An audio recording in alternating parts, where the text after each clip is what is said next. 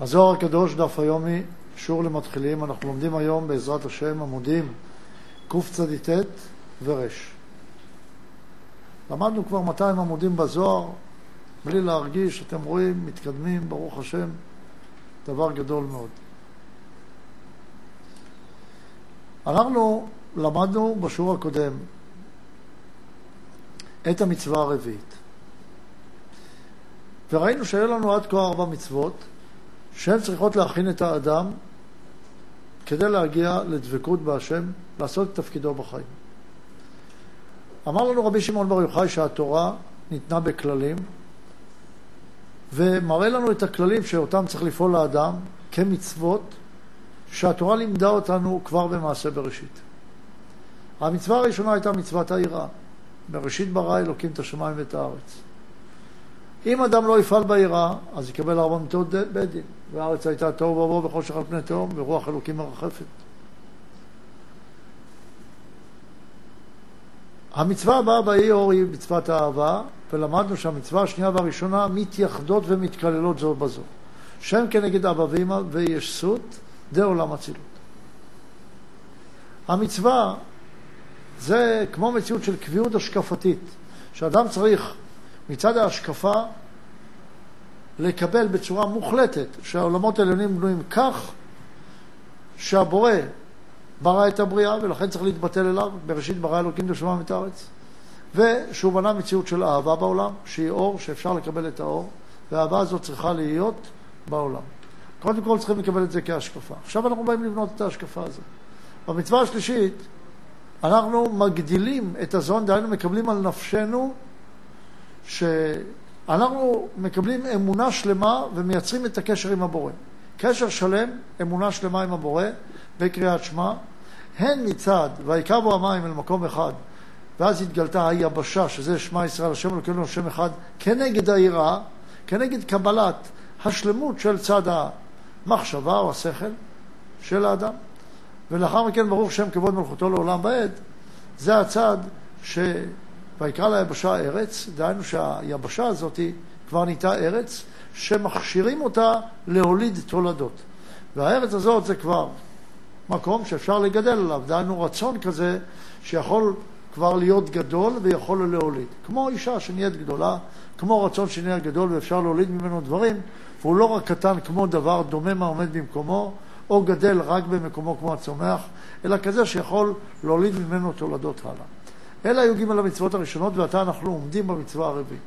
המצווה הרביעית היא לקבל את התענוג הגדול הזה, והוא נקרא השם הוא אלוקים, לדעת שהשם הוא אלוקים, ולקבל תענוג גדול ולייחד את אותם זירנפין ונוקבה בייחוד שלם.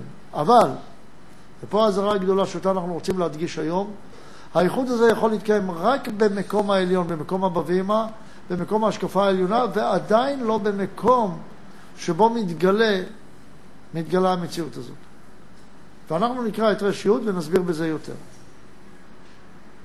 עוד ר' י' אומר כך, וזה חטא הנחש הקדמוני. מה עשה הנחש הקדמוני? שמחבר למטה, והוא מפריד ונפרד למעלה. ומשום זה גרם מה שגרם אל העולם. כי צריכים להפריד למטה ולחבר למעלה. מה עשה הנחש? בא לחווה, וכנגד זה לעולם העליון לזון, וגרם להם לרצות לקבל את האור במקומם. לא בזמנו ולא במקומו, את האור.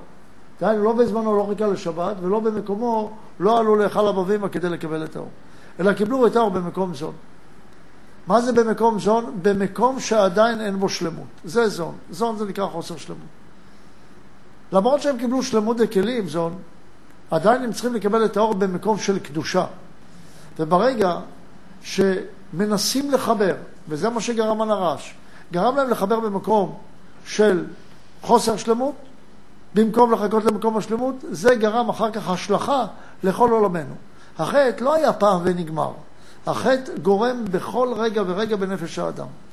וההרגשה של האדם, אני רוצה לקבל, אני רוצה תענוג, אפילו שזו לא קדושה, זה הנביאה של חטא הנחש. והתפקיד שלנו לעשות את ההפך. הנחש רוצה להפריד בעליון בנקודת ההשקפה ולחבר בתחתון. זה מה שהוא עשה, זה מה שהוא רוצה לעשות לנו כרגע. הוא רוצה לומר לנו, תעזוב השקפה, תעזוב ידיעות, אל תהיה כזה פילוסוף, תהנה מהחיים וזה הכל. זה מה שהוא רוצה לומר לנו. ואנחנו אומרים לו, אני אהנה רק במקום ההשקפה, שהבנתי בהשקפה שזה מקום אמיתי ונכון, אני אביא את מקום הרגש לאמת, ולא יאמר שמה שאני מרגיש הוא אמת. וזה הבדל גדול מאוד. לכן בשכל לומדים האמת, וברגש בודקים איפה אני ביחס לאמת, והתפקיד שלי להביא את עצמי למקום האמוני הגבוה הזה.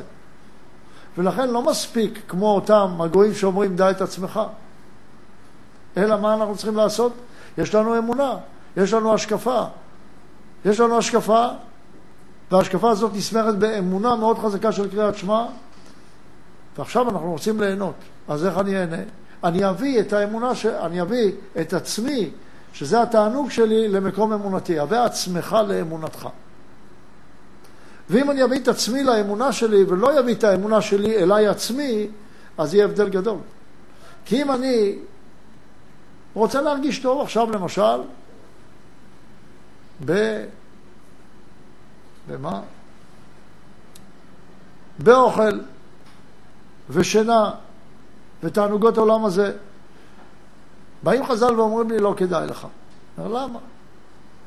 הכי טוב ככה, אני אהנה מהעולם. אתה מביא את האמונה שלך למקום הזה ואתה אומר בזה אני מאמין. אני מאמין בתענוג, אני חי את הרגע, אני חי בהווה, אצלי אין עבר, אין עתיד, אני זורם עם החיים. לאן הוא זורם? לביוף. כן. המים זורמים למקום הנמוך. אתה צריך לייצר להם מקום. אחרת הם זורמים למקום הכי נמוך. זה גם משל חיובי על התורה, שהיא מגיעה גם לאנשים הנמוכים, אבל יש גם את המשל הזה. לכן צריך שכל אדם יעשה לעצמו סדר. מהי האמת? מזה צריך ליהנות, אני אביא את עצמי למקום הזה ושם ייהנה. אני נשוי, במקום הקדושה אני ייהנה. יש שבת, שם יהיה התענוג. יש מציאות של סעודת חברים, שם יהיה התענוג. יש תפילה במניין, שם תהיה קדושה. אני לא אעשה קדושה לבד. וכן הלאה. וההבדלה הזאת היא, היא נקראת מקום החזה. למעלה מחזה מותר ליהנות, למטה מחזה אסור ליהנות. מה זה מקום החזה הזה? מה שמבדיל בין מה שכבר תוקן לבין מה שלא תוקן. ועל ידי זה אנחנו רוצים לתקן את חטא הנחש. כי חטא הנחש שפגע בנו נותן לנו הרגשה הפוכה. יצר הלב האדם שהוא רע מנעוריו גורם לו להרגיש אני רוצה תענוג במקום הזה, אבל אסור לך. אז אני אתיר את זה. אני אמצא את זה רב שיתיר לי. מה הבעיה? אסור אבל. אתה פוגם בעצמך. ואור השחור שהוא מלכו צריך ליחדו למעלה, בזירנפין בחיבור אחד, שתתאחד אחר כך בצבאיה, בנשמות הצדיקים, שעולים אליה לבחינת דעת המזווק בייחודה, ולהפרידה מצד הרע. נשמות הצדיקים, באדם אחד, זה כל התענוגות של האדם, ממעשה של מצווה. זה נקרא צדיק אצל אדם. וברגע שהאדם רוצה ליהנות, ממעשה בתיאורים הזקים, הוא צריך להזין אותם מאותו בחינת שכל ורגש שעלו למעלה, שהם המאורות של האדם, המוח והלב, שיעירו לכל שאר הרצונות שלו, אבל ממקום אמיתי. כי אם הם יעירו לו ממקום לא אמיתי, אז זה יהיה שכל מפורז ומפורד, שפועל רק בשביל צרכי הגוף, ויחפש כל הזמן איך אני יכול להתענג רק ברצונות הגוף, ואין שכר בעולם הזה, אין שכר בגוף, אין שכר בפרטיות. המצווה אם כך, היא דווקא לייחד, לא לא ליהנות במקום האסור. זה רק ההזרה שמתבטאת באות הזאת. המצווה הרבית היא ליהנות, וכמה שיותר במקום הקדושה. יש לך מקום של קדושה, והסליחה שאני אומר את זה בצורה הזאת, אבל זו תורה וצריך ללמוד אותה. אם האדם הוא נשוי, אז הוא חייב ליהנות מהקשר שלו עם אשתו. הוא לא צריך לחשוב, טוב, זה עולם הזה, לא צריך ליהנות. הוא צריך להכריח את עצמו לחפש את האמצעים כדי ליהנות וכמה שיותר. כי הענה היא במעשה של קדושה. וזו קדושה גדולה קשר בין זכר לנקבה. וכן כשהוא בשבת, או במפגש עם חברים, או בסעודת מצווה, אדם צריך להכריח את עצמו ליהנות. להסיר מעצמו את כל המחשבות הזרות והמכריסות והמפרידות, ודאגות היום יום והטרדות, ולהביא את עצמו לתענוג. זה מצווה ליהנות. מצווה גדולה ליהנות. המצווה הרביעית. זה בעצם המצווה המעשית הראשונה. היא עדיין לא לגמרי מעשית, כי זה איזושהי התחייבות. אתה צריך להתחייב להיות בתענוג. להתחייב להיות בתענוג מהקדושה, השם הוא אלוקים. הנקודה הנפרדת, אתה צריך להביא אותה לאחדות, אבל למעלה, במקום הקדושה, במקום השקפה אמיתית, וזאת ההזרה. אבל לא להתבלבל בין ההזרה לבין החיוב. החיוב והמצווה, ליהנות. עוד רש י' א'. ועם כל זה צריך לדעת, עם כל זה הכוונה, עם כל ההזרה הגדולה, צריך לדעת אשר אלוקים הוויה. הכל אחד בלא פירוד. הוויה הוא אלוקים. אל תפחד ותגיד, טוב, אם יש כזה קליפות בעולם, הכי טוב אני לא ייהנה. ואז אני גם לא אפגום. מי שלא יורה, לא פוגע. אבל גם לא מחטיא. נראה כי הכי טוב, אני לא יראה, אני לא יחטיא אף פעם. אבל אתה גם לא תפגע. ואתה באת לעולם לא כדי לא לחטוא, אתה באת לעולם כדי לפגוע במטרה. והמטרה היא לקיים את מטרת הבריאה. לא באת כדי לא לחטוא. לא באת כדי רק לפעול, להימנע מהשלילה. באת כדי לקיים את החיוב. וכאן שיש שלילה, אתה צריך להסיר אותה. אבל לא בגללה בעצם. עצם העבודה שלנו לא להיות עבדים. עצם העבודה, עצם הקיום שלנו להיות בנים למקום. רק מה? אין ברירה, צריכים להתחיל במצב של עבד, בהירה. אבל זה לא המטרה. אין ברירה אלא להסיר את הקליפות, אבל זה לא המטרה. המטרה היא ליהנות מהפרי שאותו אני מגדל. כשאתה מגדל פרי ויש לך עשבים שוטים, אז אתה צריך לנקש אותם. אבל אין מטרה לנקש עשבים, יש מטרה לאכול את הפירות. אפילו לא רק לגדל אותם, אלא לאכול אותם, ולהתענג מהם, ולהעברים מהם, ולברך את השם על התענוג הגדול. אבל לא לנקש עשבים. אבל אם צריך לנקש עשבים, אני נקש אותם. אז המצווה הזאת אומר, כשאדם ידע שהכל אחד ולא ישים פירוד, אז אפילו הצד האחר יסתלג מן העולם ולא יהיה נמשך למטה. אומר התיקון הגדול, כמו שאומר הבעל שם טוב, סור מרע ועשה טוב, סור מרע על ידי זה שתעשה טוב.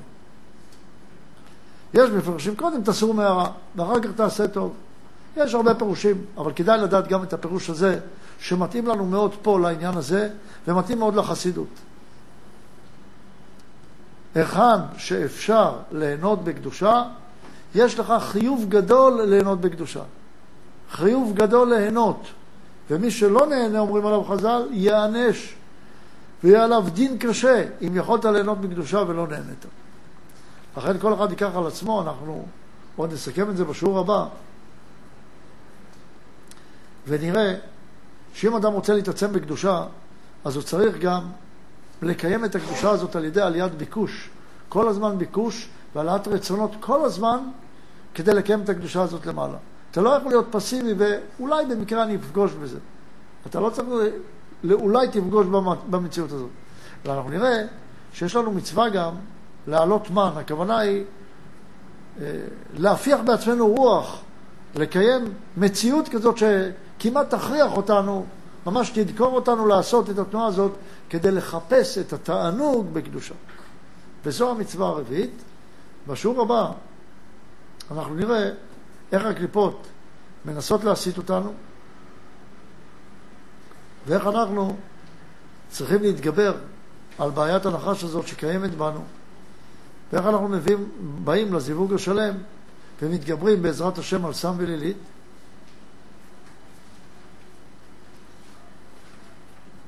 ומתקנת את המוות של הנחש בעזרת השם לחיים, ואת זה נראה בשיעור הבא, ובשיעור הבא בעזרת השם נגמור את המצווה הרביעית. עד כאן היום, תודה רבה.